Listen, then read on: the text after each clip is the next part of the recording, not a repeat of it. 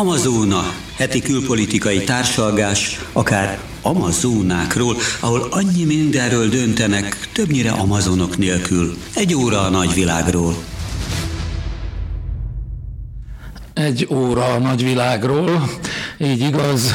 Reményeim szerint jól fogják érezni magukat a kedves hallgatók is. Fodor János vagyok, ez az Amazona című műsor.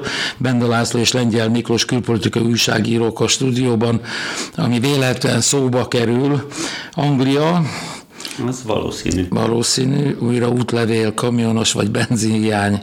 Hol vannak a hentesek? Hát szóval van elég kérdés ezzel kapcsolatban, de végül is a Brexit az izgalmas, azt gondolom, hogy összefüggésben van az ottani sok-sok probléma, áruellátás, vagy sem a Brexittel, vagy sem. A másik ország, amivel reményem szerint foglalkozni fogunk, Franciaország, talán önök is tudják, hogy Sarkozy volt elnök, felfüggesztettet kapott ismét, erről majd talán érdemes beszélni. Olaszországban Szálviniról, aki úgy tűnik, hogy választások voltak. Így van, és egy nagy-nagy bukás. Románia hallatlan izgalmas, mert nagyon közel van hozzánk, és nem csak a kormányválság miatt fogok faggatózni, hanem a Covid miatt is. Hány órát tart ez a műsor? Sokat fogok kérdezni, és ti keveset válaszoltak. Talán szóba kerül Fülöp-sziget, hogy egy profi bunyósból lehet-e elnök, és hát Japán vagy Amerika is izgalmas még, de lehet, hogy mindezekről nem esik semmi szó, mert bent a művek, ugye így szólítanak Laci téged, és Lengyel Miklós arra viszi ezt a beszélgetést, amerre csak szeretnék. Én mindig is azt javaslom, hogy induljunk Angliával. Áruhiányban. Minden hiány van, ez a Brexit gyümölcse. Hozzáteszem, hogy Boris Johnson annak idején már 2016-ban a népszavazáson is a Brexit pártján állt, és az ő jó voltából sikerült, Nagy-Britanniának sikerült idézőjelben kitáncolni az EU-ból, és kezdik lassú kortyokkal benyelni ennek az ízét, mert valóban a vendégmunkások nem kezdenek visszaszivárogni, és emiatt nagyon komoly hiányok vannak. Például kamionsofőrből csak Angliában vagy 100 000 hiányzik. Boris Johnson, hát közben persze a vezetőpárt a kongresszus tartottak, úgyhogy vezércikkeket mondtak a vezérszónokok. Ő mondta, hogy meg kell emelni a béreket, de ettől még nem fogják tudni pótolni mondjuk azokat a közép-kelet-európai olcsón beszerezhető vagy megvásárolható kamionsofőröket, akik miatt benzinhiány volt, valóban a húsboltok üresek, a régi román vicc, vagy romániai vicc jut eszembe, hogy na, bezzeg régen ki volt írva, hogy hentes, bementél, ben van a hús, ma ki van írva, hogy hús, és bemégy, ben van a hentes, de már a hentes sincs benn, mert hentes hiány, hentes-mentes övezet lett Nagy-Britannia.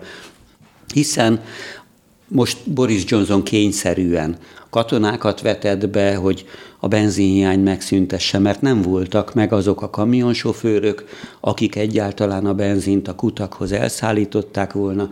Emiatt elindult egy hisztéria, egy ilyen pánikfölvásárlás, legalábbis Boris Johnson erre fogta, hogy miért nincs elég benzin. De az élet bármilyen szféráját nézzük, ugyanezt tapasztalhatjuk. Tehát ha én azt mondom, hogy hentes-mentes övezet, hát ez sem az előkelő úri britek számára nem egy kívánatos szakma. Vagy 10 000 hentes hiányzik. És emiatt nagyon komoly ellátási gondok vannak. De ha még visszatérünk a kamionosokhoz, ami egyébként Magyarországot is sújthatja, hiszen most bevezették azt, hogy 500 000 forintért már, sőt már a helyet ingyen kaphatnak a kamionosok engedélyt, vagy talán nem ingyen, de azzal, hogy Boris Johnson erre azt mondta áthidaló megoldásként, hogy na jó, 4 hónapra kapnak ideiglenes vízumot, és jöjjenek csak vissza, mert valahogy be kell indítani a gazdaságot. A legtöbb ember azt mondja, akik nem tudom, Lengyelországtól Európa különböző országáig elhelyezkedhetnek, hiszen Európában meg 400-500 000-es kamion vezető hiány van, hogy 4 hónap jólétért nem fogok visszamenni.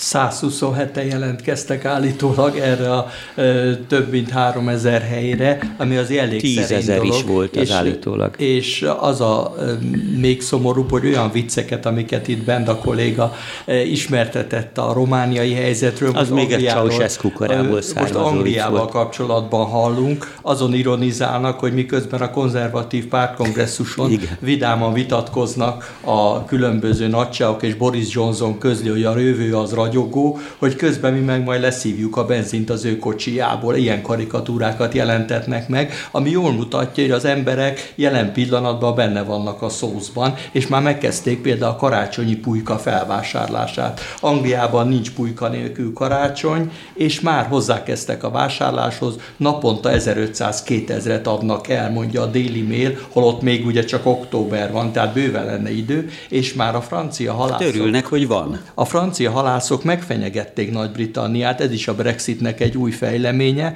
hogy lezárhatjuk a csatornát, ha nem kapunk elég halászati engedélyt, és akkor ti mit tesztek karácsonyra? Ezek ilyen apróságok, és nyilvánvalóan nem fognak éhen halni. A kérdés, hogy ez csak a Brexit következménye, vagy pedig van egy globális válság, hogyha úgy tetszik, leginkább ugye az ellátásban és az áruk áramlásában, aminek az egyik oka nyilván lehet maga a vírus, a másik, hogy nagyon-nagyon sok országban, hát hogy is mondjam, csak nehezen áll helyre a gazdaság. A korlátozások kényszerűen fönnállnak a koronavírus járvány miatt, de ha csak a brit adatokat nézzük meg, azokat a korlátozásokat, amelyekben amúgy megállapodtak az Európai Unióval korábban a Brexit hosszúra nyúlt tárgyalásai során, hát önmagában is riasztóak azok a brit adatok, amik arról tanúskodnak, hogy mondjuk a brit nemzeti összterméken belül a külkereskedelemnek volt 30%-os részesedése.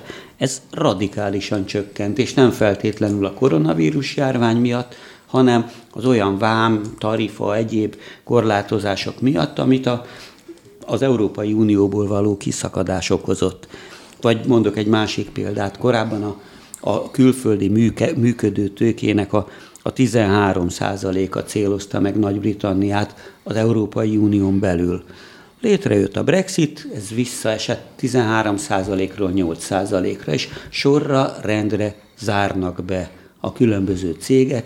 Nemrég, azt hiszem Snowdennek hívják azt a helységet, Londontól nyugatra, ahol a Honda gyár zárta be az összeszerelő üzemét, vagy éppen most Franciaországban a Marks & Spencer zárja be sorra az ott lévő divatüzleteit, vagy ruhanemű üzleteit, azért, mert a szállítási gondok miatt nem érkezik meg a portéka. Hiányzik az áru, hiányzik a munkaerő, kivonul a működő tőke. De az teljesen jogos kérdés volt, amit te mondtál, ugyanis nem csak emiatt a Brexit miatt hiányzik, mert ha megnézzük, például a vendéglátásban nálunk is munkaerő hiány van, de az Egyesült Államokban is.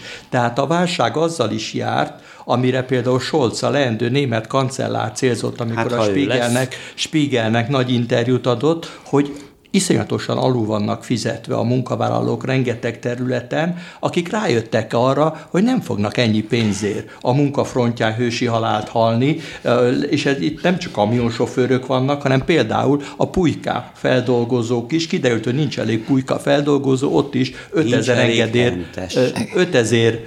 engedélyt kell. Erre mondta Boris Johnson, ugye, hogy hát hiába most isszák meg a levét annak, hogy főként a kelet-európai olcsó munkaerőt használják, föl kell emelni a béreket, és akkor majd elmennek. Modern technika kell, amivel egy angol munkás mondjuk kiválthat 5 vagy 10 kelet-európait, mire erre azt mondják, hogy öreg, nem értesz a gazdasághoz. Ez lehet, hogy 5 év múlva, 10 év múlva működik, karácsony viszont most lesz. Tehát minket az nem lelkesít, hogy mi lesz majd 10 év múlva. Ez kicsit úgy, mint nálunk a kommunizmus idején, hogy szép jóslatokból nem élünk meg.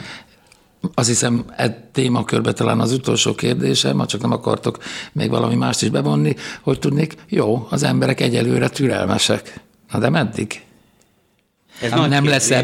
Nem lesz ebből valami... Már a tavalyi tél is az elégedetlenség tele volt Nagy-Britanniában, de hát akkor azt mondták, hogy a vírus. Tehát volt egy ilyen hivatkozás, és most elmondta Boris Johnson büszkén, hogy az oltási kampányban viszont remekül szerepeltünk, és ez bizonyos értelemben igaz is. Tehát ez akkor arra fogták, most pedig abban bíznak, hogy ezt a telet is túléli a konzervatív kormányzat, főként alternatíva hiány. Tehát nincs olyan ellenzék, nincs olyan alternatíva az otthoni közéletben, amelyik azt mondaná, hogy jó, hát akkor ezt nem akarjuk, de például a Brexitet a munkáspárt sem bírálja. Tehát a munkáspárt volt ugye a fő ellenzék, nem mert kiállni azzal, hogy mindez a válság, ahogy Benda kolléga mondta, jó részt a Brexitnek köszönhető. Nem mert kiállni, mert tudja, hogy a Brexit továbbra is népszerű Angliában. Hát ráadásul ő kezdeményezte. És továbbra is népszerű Angliában, tehát lényegében a közvéleménnyel nem mernek szembe menni. És a közvélemény kitart amellett, hogy a Brexit nem volt tévedés, más kérdés, hogy a gyakorlatban a gazdasági vezetők mindezt állítják, de a közvélemény döntő többsége... Itt arányokat tudsz mondani? Ez tényleg így van? Én azt gondoltam, hogy ez megfordult, ez a trend. Fordulófélben van, nem hiszem, hogy tud konkrét arányokat mondani, ez egyébként Boris Johnsonnak se érdeke. Eredendően, klasszikus értelemben, csak 2024-ben volnának parlamenti választások, de én úgy látom, anélkül, hogy konkrét számokat tudnék, hogy azért a konzervatív párt erodálódik rendesen, tehát csökken a népszerűsége, lehet annak oka a Brexit, lehet oka a koronavírus, lehet oka a gazdaság félrekezelése, de a munkáspárt kongresszusán is nagyon arra fenik magukat egy új vezetővel, egy sokkal népszerűbb vezetővel, hogy előrehozott választások legyenek Nagy-Britanniában. És Anglia után menjünk tovább Franciaországba. Bár azt gondolom, hogy lesz összefüggés még Francia és Anglia között is, de ez majd kiderül. Minden esetre Franciaországban hát több, mondjuk úgy, hogy látszólag színes hír van, de azért emögött mély tartalom van. Hát egyfelől ugye idestova 20 éve, hogy Sarkozy a konzervatívok nemzetközi reménységéből egy vert a bíróságokra járó pasivá vált, miközben valamikor nagyon erős volt. Azt gondolom, hogy efajta gyenges, az ő meggyengülése az belpolitikai kérdéseket is fölvet. Miért fordult ilyen gyorsan a kocka? Mi változott Franciaországban? Az apropót adja csak, azt hiszem, Sarkozy. Azért nem 20 év volt az, mert 2012 akkor tájt kellett lelépni, akkor még indult egy választáson, ahol durvábban kalapozott a pártja, mint sem kellett volna. Azért majdnem gondolom, hogy 20 év, bocsáss meg, hogy a szabadba vágok, meg 2002-ben jött ugye Chirac, akkor ő belügyminiszter lett. Villám gyorsan. Rá 5 évre már elnök. Ő a feltörését. Hát, ez a 20 év, ha így nézett, és most egyszer csak egy zuhanás. Tehát ő azt akarta mondani, hogy csoda gyerekből lett egy börtönetöltelék várományos, tehát egy elég nagy kontraszt viszonylag rövid idő alatt, mert Franciaországban lassabb szoktak fölfutni az emberek. Hát Mitterrand elnök ugye már nyugdíjas korba lett a köztársaság elnöke. És hát a második világháború után igyekezett. Sarkozy még mindig relatíve fiatal ember. Tehát ha úgy vesszük, 55-ös születésű, tehát nálunk például fiatalabb a közélet tele van az ő kortársaival. Hát Merkel kancellár most megy nyugdíjba, Putyin még nyugodtan ott üldögél, Xi Jinping Kínában, tehát ez a korcsoport még nyugodtan lehetne, mint ahogy Mitterrand is ott üldökél. Mi az oka? Mert nem hiszem, hogy csak az emberi gyengeségről van itt szó. Tehát, hogy én azt gondolom, hogy a mélyben Franciaországban olyan társadalmi változások következtek be, netán gazdasági változások is, amelyeknek az egyik következménye, hogy hát ilyet zuhant ez az ember. Megbuktak a centrumpártok. A centrumpártok nem csak a jobb oldal, amelyiknek Sarkozy volt a nagy reménysége, hanem a baloldal is. Hát hol van a szocialista párt, amelyik ugye Mitterrand tag a köztársasági elnöki székbe segítette, abszolút a periférián. Álljunk meg egy pillanatra, legalább annyit kötekedjek, hogy mi az, hogy megbuktak a hagyományos centrumpártok, megbuktak, de Emmanuel Macron abszolút centrumpárti. Jó, mondjuk úgy bal közép, tételezzük föl, vagy zöld közép, de hát abszolút a centrumban. Ez teljesen így van, de egy új kezdet. Tehát a hagyományos centrumpártok, ez teljesen jogos benne a kolléga kiegészítése, a hagyományos centrumpártok, amelyik hát a francia szocialista párt, ugye egy nagyon régi történelemmel rendelkezik, annak idején még ugye hát olyan klasszikusai voltak, akik, mit tudom én, az első világháborút ellenezték, tehát olyan egész országot megmozgató párt volt, vagy a Front a idején a Franciaországnak kormányt adtak a 30-as években. Tehát egész Európa rájuk figyelt, most pedig a szocialista pártnak az elnökjelöltje, Idalgo asszony, Párizs főpolgármestere teljesen a margón van, például Macronhoz képest, aki valóban a centrum erőit, de egy új kezdet. Tehát itt az a globalizáció, amire visszautaltunk, ami miatt a Brexit is olyannyira népszerűvé vált Angliában, Franciaországban is, a globalizáció rettentő nagy elégedetlenséget váltott ki, mind a munkásosztályban, a baloldalon, mind pedig a polgári rétegekben, mondván, hogy nem vagyunk megfizetve. Ez csak a gazdagoknak kedvez, mi pedig itten, ott olyan életszínvonalon élünk, mint korábban, sőt, esetleg még rosszabb is a helyzetünk. Tehát a munkavállalók nyakig ültek a szózban, legalábbis az ő életszínvonalukhoz képest, és ezért ígért Macron új kezdetet, és ez az, ami miatt ő népszerű ezekben a körökben, mert a perifériákon csak a szélső jobb és a szélső bal maradt. Tehát neki nincsen alternatívája, és az a remény, hogy megismételheti ezt az 5 éves elnöki periódust, amire például Franciaország leggazdagabb embere, a hagyományos jobboldal fő támogatója, Bernard Arnault is áldását adta. Jó, de ugyanakkor olyan társadalmi változások, az osztályszerkezetben mentek végbe olyan változások, centrumba tartani, az a szélsőségeket szerintem ez segíti. Feltételezem, hogy nem teljesen értünk egyet abban, hogy például a francia kommunista párt, amelyik a II. Világháború után a hatalom közelébe került, és tartósan akkora befolyásra tett szert a maga, én nem tudom, 20% körüli részarányával a választásokon, ez kvázi megszűnt létezni. És ma bal közép az talán, de bal vagy majdnem szélső baloldal közötti jelöltek nem lehetnek a pályán egy választás esetén. De a szélsőségek megerősödtek, bocsánat, hogy kérek, és ez lehet az oka annak, hogy feltételezésem szerint a jövő áprilisban esedékes elnökválasztáson Macronnak a fő ellenfelét a szélső jobb oldalon kell keresni, Le Pen kisasszony vagy asszony személyében. Itt is érdekes, mert itt járt ugye Zemmour úr, az újságíró publicista, aki Orbán Viktor szőrös kebelén nyugodott néhány percig, és lényegében a szélső jobboldali valami fajta megújulást hirdetett itt, és ő fő ellenfele lehet Marine Le Pen asszonynak, tehát ilyen értelemben a szélső jobboldalon is problémák vannak. De legalábbis rivalizálás azért a rétegért, amely rájuk szavazhat.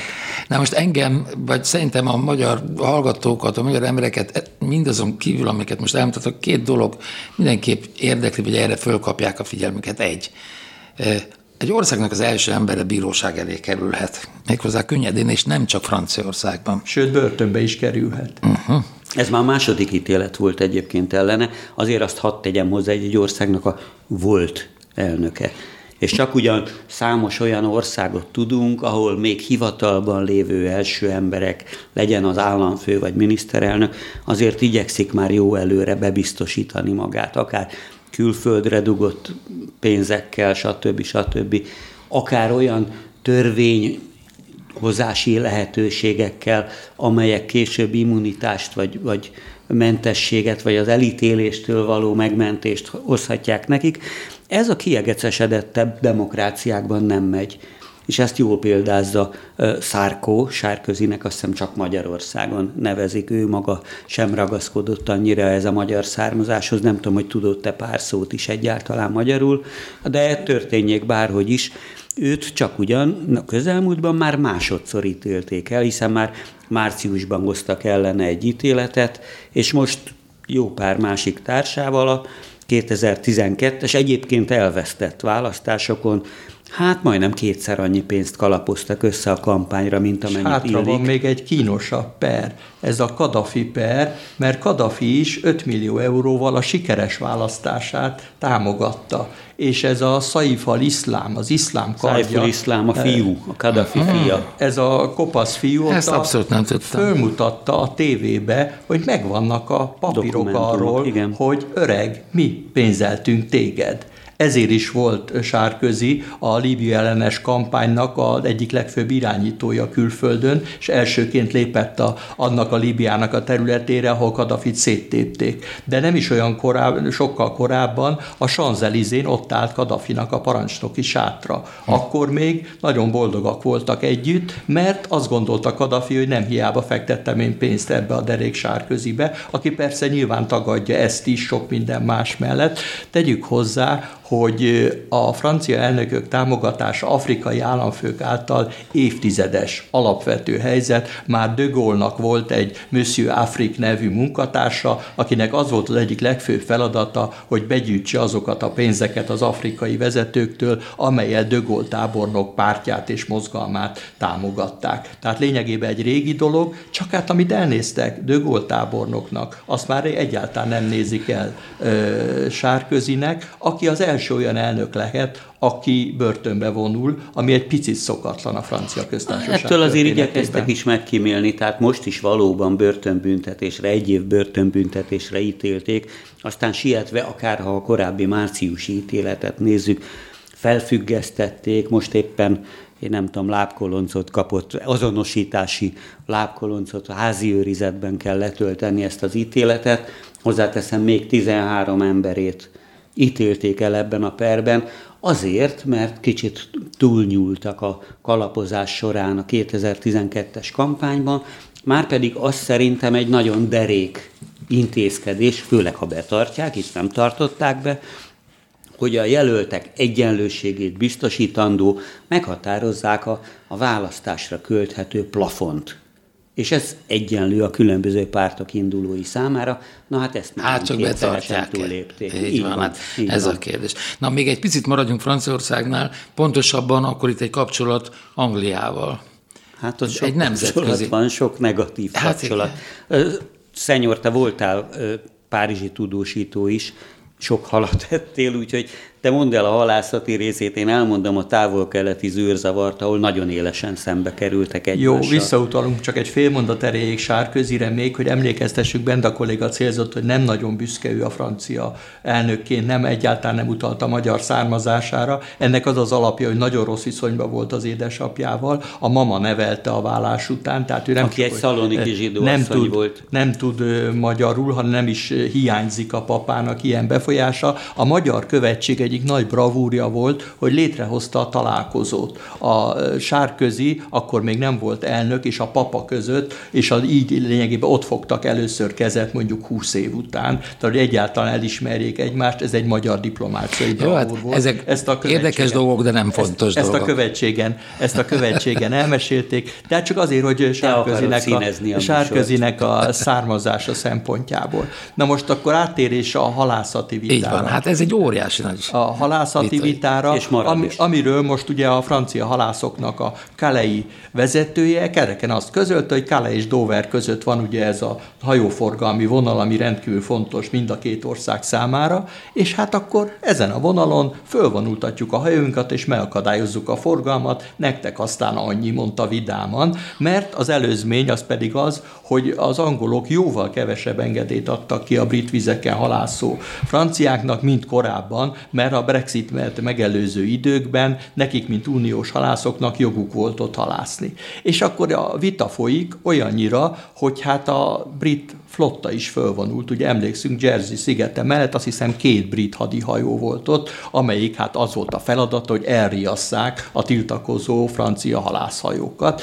és hát lényegében ez a vita az, amiben aztán beleszóltak a legfelső vezetők is, itt visszautaltunk a francia változásokra, hogy Macron elnöknek is jövőre választások lesznek, és neki meg kell mutatni, hogy a francia érdekek képviseletében ilyen, hát legyünk őszintén, nem igazán fontos dolgokban is, az utolsó... Itt kompromisszum nem képzelhető? Mindig lehet kompromisszumot, ha akarnak. de jelen pillanatban mind Boris Johnson, mind Emmanuel Macronnak meg kell mutatni a saját publikum előtt, hogy ő 100%-osan védi a brit, illetve a francia érdekeket. Uh-huh. Ezért nagyon nehéz a kompromisszumot megtalálni. Jó, és ha nem találnak kompromisszumot, akkor ez elfajulhat? Lövik egymás halászhajóit? Nem. Ez kisebb ilyen halászhajó közt is. Ez egy kontroll alatt tartott ellentét, ami megtölti a tévéhíradókat, erre pontosan jó, de tulajdonképpen itt azért arról van csak szó, hogy egyik vezető se akar visszalépni, nem akarja azt mutatni, hogy ő a maga részéről nem. Hát azért álljunk meg egy keresetlen szóra, itt sokkal súlyosabb konfliktus is van, mint a halászhajó ügy, ami feltételezhetően minden ott dolgozó halászember zsebén érződik. De a britek, és nem csak a britek, sokkal komolyabban halásznak a zavarosban, hogy ezzel az elementáris idétlenséggel fogalmazzak, abszolút ideillik, mert a britek, az amerikaiak és az ausztrálok kvázi 2 hete mutyiban kötöttek egy stratégiai fontosságú egyezményt Ausztráliával arról, hogy nukleáris tengeralattjárókat, az ehhez szükséges technológiát átadják az ausztráloknak, és ilyen tengeralattjárókat fognak, atomtengeralattjárókat fognak gyártani Adelaide-ben, Ausztráliában. Ez nyilvánvalóan a Kína elleni bekerítésnek egy része, de hát erről mind az amerikaiak, mind az angolok valami mód elfelejtették tájékoztatni Macron elnököt, aki a hírekből szerzett tudomást róla. Pedig és ami ezt, tetézi, a francia állami hadipari vállalattal volt egy szerződésük, hát igen, még a hagyományos, régi módú, de továbbra is forgalomban lévő tengeralattjárók gyártására, ami kevesebbet tud a víz alatt tölteni, sokkal kisebb képességekkel rendelkezik, elrettentő erővel, és így tovább, amitől Macron nem csak a halászati vitában, ebben is óhatatlanul fölkapta a vizet. Hát ez egyrészt súlyosabb. Hát nagyon, itt azt hiszem 54 milliárd óriási pénz, az évszázad üzleteként hát harangozták be, úgy, de azért mondjuk el, hogy itt tulajdonképpen Amerika ludas az egészben, az angolok itt statiszta szerepet játszanak, az amerikaiak fogják ezt a technológiát szállítani, ők nyúlták le a francia üzletet, ezért is járt most Párizsban Blinken külügyminiszter, aki különben ott nőtt föl Franciaországban. Tehát interjút is adott. Lényegében egy eléggé nehéz helyzetben próbálja megmagyarázni ezt a dolgot, mert nem csak ez a kínos, hogy elvesztettek a franciák egy nagy üzletet, hanem amit Jacques Attali mondott, Mitterrand elnöknek a volt diplomáciai tanácsadója, nem vagyunk több, mint egy hanyatló nagyhatalom elfeledett provinciája. És na most ez egy rémdráma, hogyha belegondolunk, hogy Bident még nem is olyan régen úgy üdvözölték itt Európában, mint aki Trump után megmenti az atlanti együttműködést, és újra kezdődik minden a régi szép idők szellemében. Erre kiderült, hogy a távol-kelet 100-szor fontosabb Amerikának, mint Európa. Na most nyilvánvaló, hogy a franciák rohadtul csalódottak. Márpedig jelen pillanatban az Európai Unión belül, ahol álmodoznak egy közös haderő létrehozásáról, egyfajta szuverén ellensúly, vagy valamiféle önálló erő, force de frappe, mit tudom én, nevezzük bárminek, de hát elfelejtették őket tájékoztatni. Ez lehetne a Blinken-féle, vagy a Biden-féle, amerikai elnök-féle diplomácia, nagyon rövid határidőn belüli második ilyen súlyos problémája, mert nem tájékoztatták Európát. Ezek tudatosak, vagy szakmai hibák? Vagy mind a kettő belefér. Az afganisztáni kivonulásról hozzáteszem, az afgánokat magukat sem tájékoztatták, de azt talán még lehet egy konspiratív megfontolás tárgya, de Európát, vagy nevezetesen éppen a franciákat egyáltalán nem tájékoztatták. És most valóban Blinken, a volt magyarországi nagykövet fia, oda ment, aki már a pótapukájával Franciaországban nőtt föl, tényleg kvázi anyanyelvi szinten beszél, és a France 2-nek adott is egy interjút franciául, ahol mondta, hogy igen, elkövettük azt a hibát, hogy feltételeztük, hogy olyan szoros stratégiai kapcsolatról van szó országaink esetében, 2 vezető NATO országról lévén szó, hogy ez nem jelenthet semmilyen problémát. De De stratégiai döntésről van szó, és Washingtonban már régen eldöntötték, hogy a Távol-Kelet sokkal fontosabb, mint Európa, csak hát ezt Európában senki nem akarta észrevenni. Hát vagy tudomásul venni, abban voltak érdekeltek, hogy mi vagyunk az első számú szövetséges, holott ez már nagyon régen nem így volt. És még az a pikantér is. A lágy vonalak hangja. A lágy hangok vonala. Szavadba vágtam, de hát ez nem csoda, nem volt elég lágy a hangom. Igen, pont arra gondoltam, hogy, és azért szándékoztam bejátszani ezt, hogy hát ezek a hangok egyáltalán nem lágyak. Már nem a rádió hangjai, hanem ami itt egyébként szövetséges államok között van.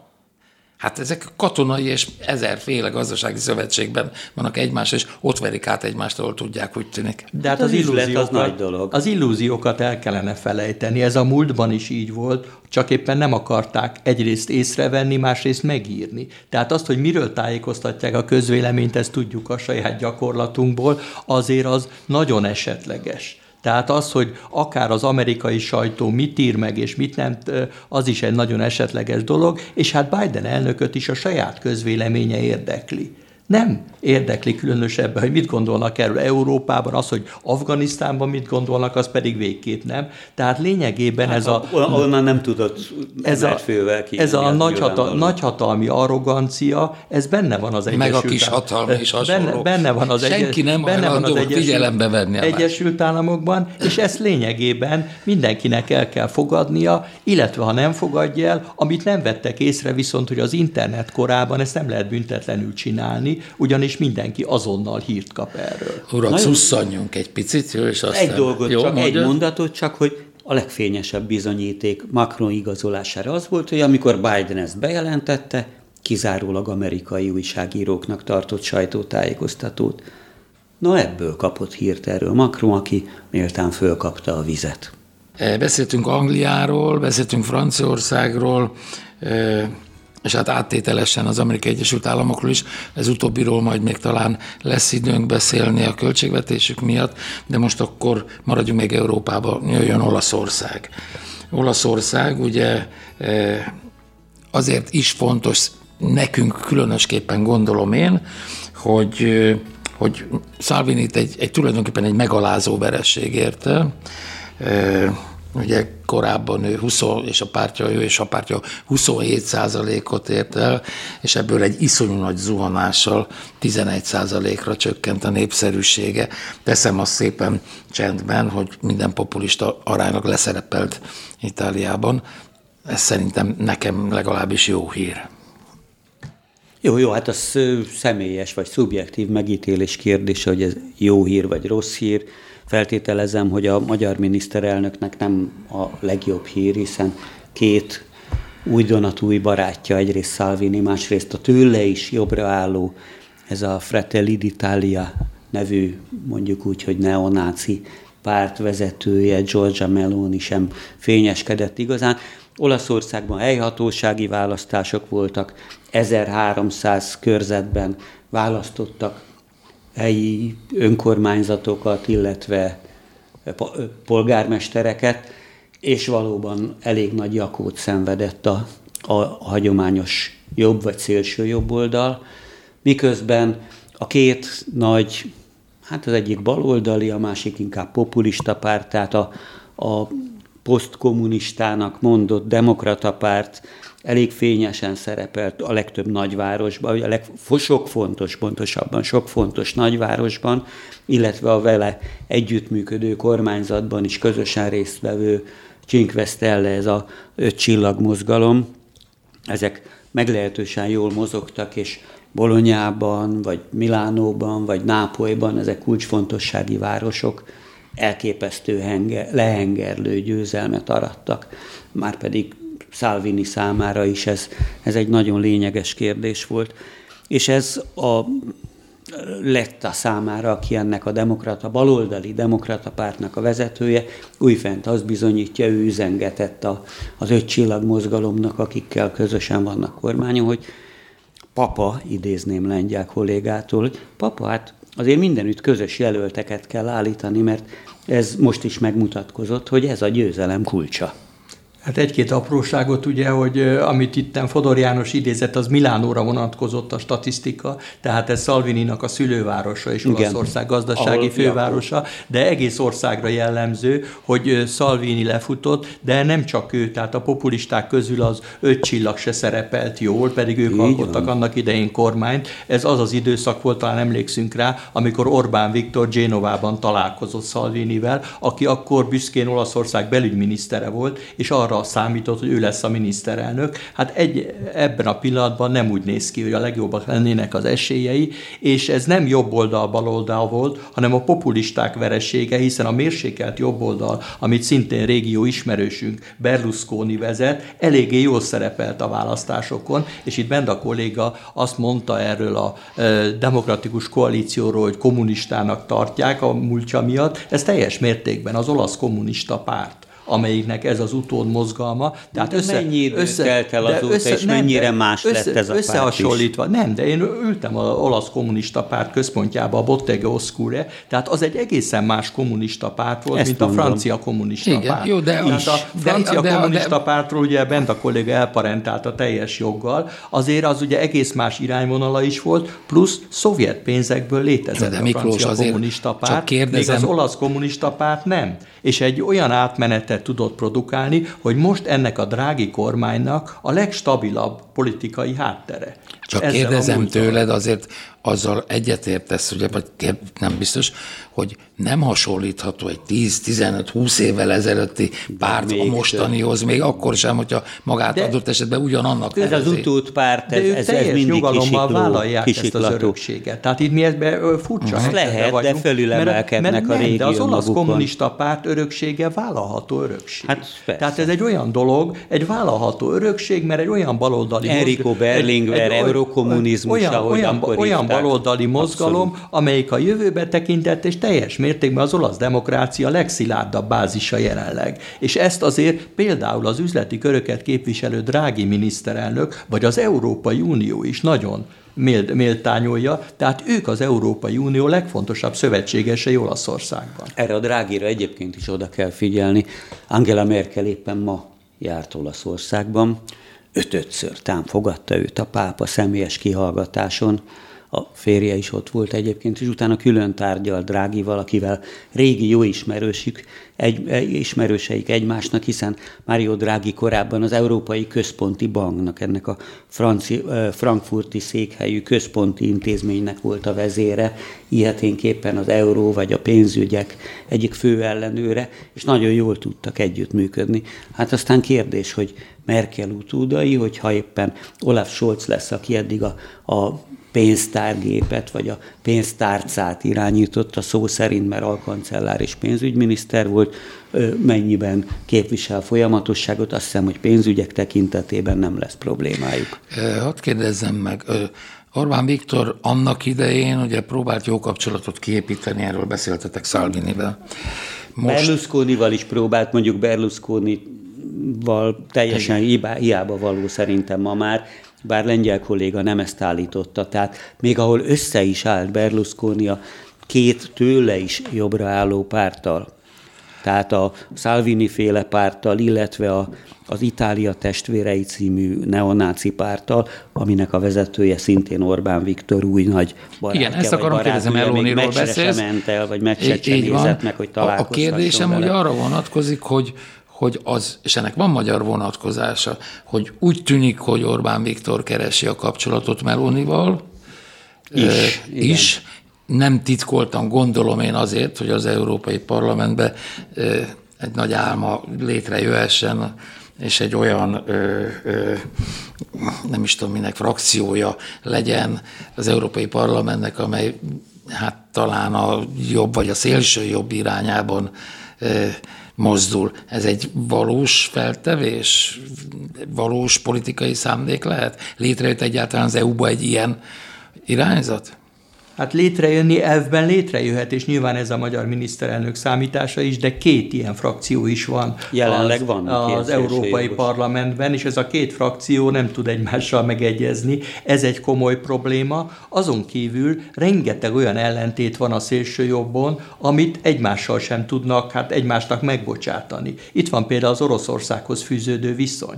Hát Szálvinit is Putyin elnök találta meg, és nagy orosz barátságról híres, de hát az imént említett Marine Le Pen asszonyt is fogadta az elnökválasztás előtt, francia elnökválasztás előtt Putyin a Kremlben. Tehát a támogatása egyértelmű, ugyanakkor a lengyelek, akiket be akart vonni, hiszen emlékszünk, itt volt Budapesten Orbán Viktor meghívására a lengyel miniszterelnök is, Szalvinival hát egy időben. Hát meg már kulcsemberrel, Kaczynszkival is tárgyalt, hát annál orosz ellenesebb politikus. Az ő számukra Oroszország, mint partner, vagy mint szponzor nem elfogadható. Viszont te azt mondtad, hogy a kommunista pártot, vagy a franciát legalábbis, és még jó néhány másik nyugat-európai pártot régen a szovjetek pénzelték, hát most Putyin inkább a szélső jobboldali pártokra tesz, és őket pénzeli. Hát például Olaszországban, meg a Giorgia Meloniéknak is jutott ez az a rubelkötegekből, vagy illetve nyilván keményebb változatukban. Na de miért? És miért nem szerette az olasz kommunista pártot? Nem szabálya az Európai Unió egységét. Mert szemben van az Európai Unióval, és ezért az olasz kommunista párt pedig ezért is lépett ki ilyen értelemben a szovjet zónából a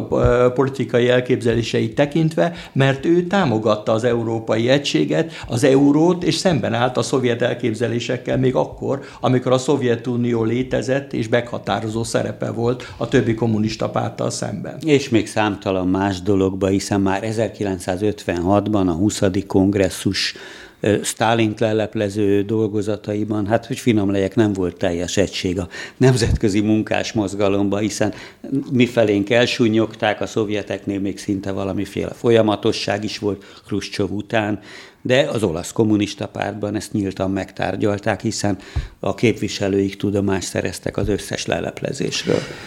Ha már az unióról beszéltetek, akkor kitérő, de egy mondatot talán megér, hogy azt olvasom, hogy azzal vádolják az Európai Unió magyar biztosát, hogy részrehajló Szerbiával szemben. Ez ugyanannak a folytatása, amiről az imént beszéltünk, vagy legalábbis az én fölfogásom szerint. Eddig lengyel kolléga fejtegette, hogy Orbán Viktor milyen baráti kapcsolatokat próbál kialakítani erősen jobboldali vagy jobboldali populista pártokkal, Olaszországban, Franciaországban, több-kevesebb sikerrel Lengyelországban. A Balkánon is megpróbálja a magához húzható, vele szövetségre hajlamos politikusokat megnyerni, és támogatni erőnek erejével az ő majdani Európai Uniós tagságát, hogy hát ha már netán Magyarországot kinőtte, akkor valamiféle európai súlyú politikus léphessen. Egy magyar szakember lobbizik, talán egy kicsit visszaélve. Miközben nem volna illendő. Várhelyi Olivérnek az a leckéje, hogy akárha Magyarországgal szemben az Európai Unió közös álláspontját képviselje, vagy az érdekeit védje.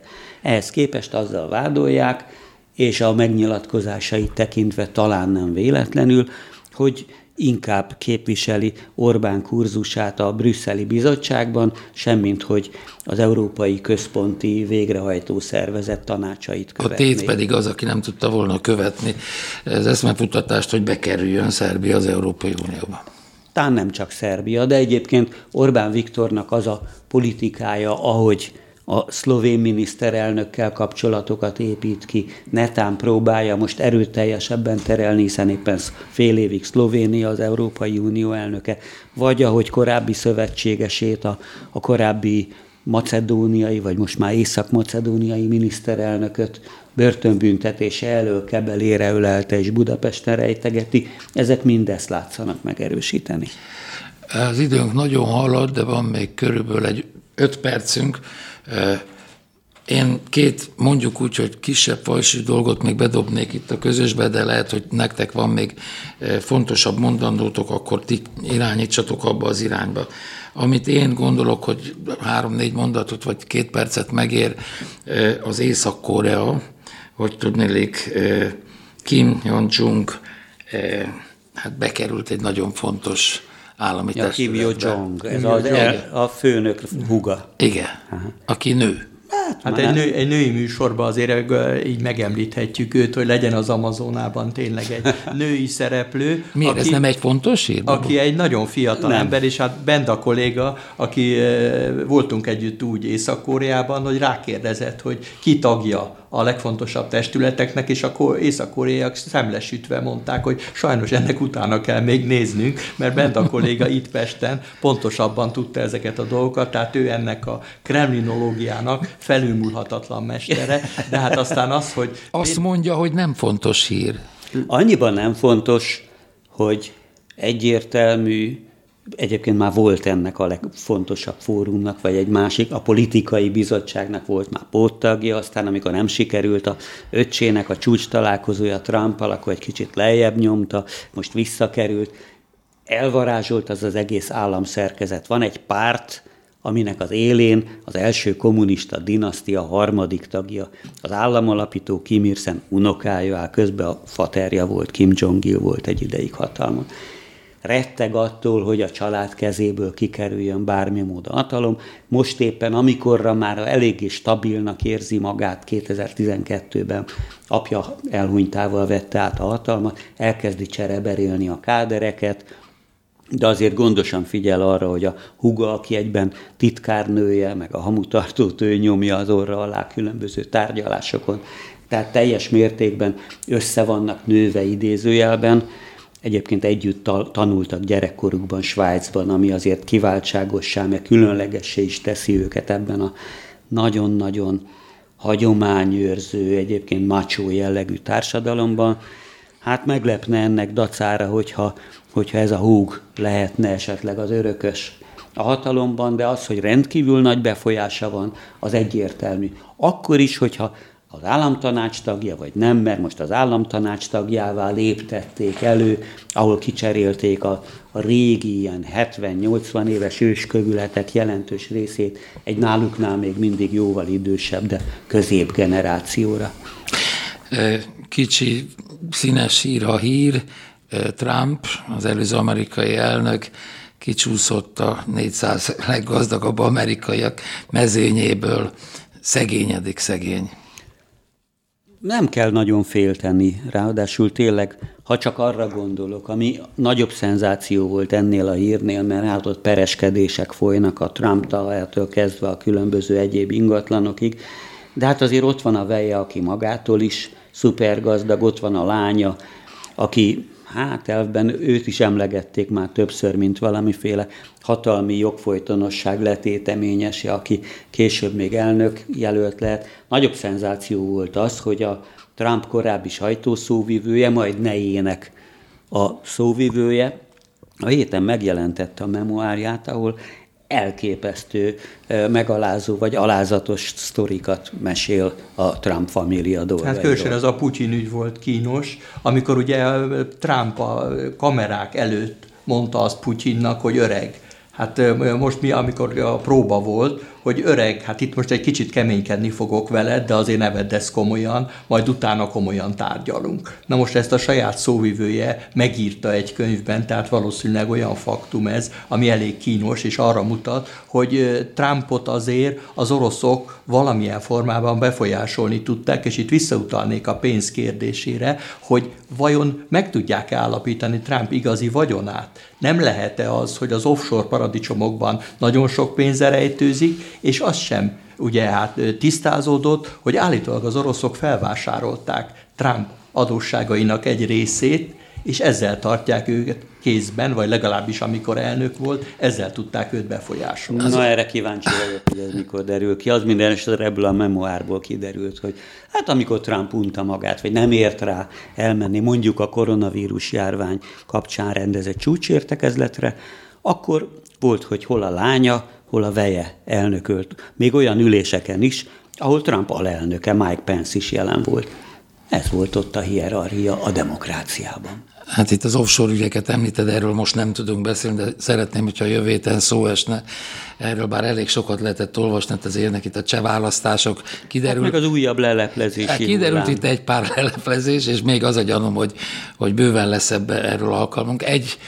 30 másodpercet marad lengyel kolléga a pedofiliáról beszélni, egy egészen kicsit. Franciaország 70 évre visszamenőleg csináltak egy vizsgálatot, és egészen elképesztő eredményt kaptak. Hát engem is meglepett, de már előre nyilatkoztak, hogy nagyon félünk attól, mondta a püspöki kar, hogy mennyi is lesz a végső szám, és ugye 200 000 fölött volt az áldozatok száma, és 3000 körül a konkrétan érintett papok és szerzetesek száma, ami nagyon magas szám. Alapos munkát. De emlékeztessünk arra, az igazán kínos az volt, amikor a prímás, Bárbaren bímoros lemondani kényszerült, mert rosszul kezelte a pedofil ügyeket, a papokat áthelyezte, de nem jelentette a hatóságoknak a visszaéléseket. 10 másodpercem sincs, bár Magyarországon történne hasonló vizsgálat. Úgy.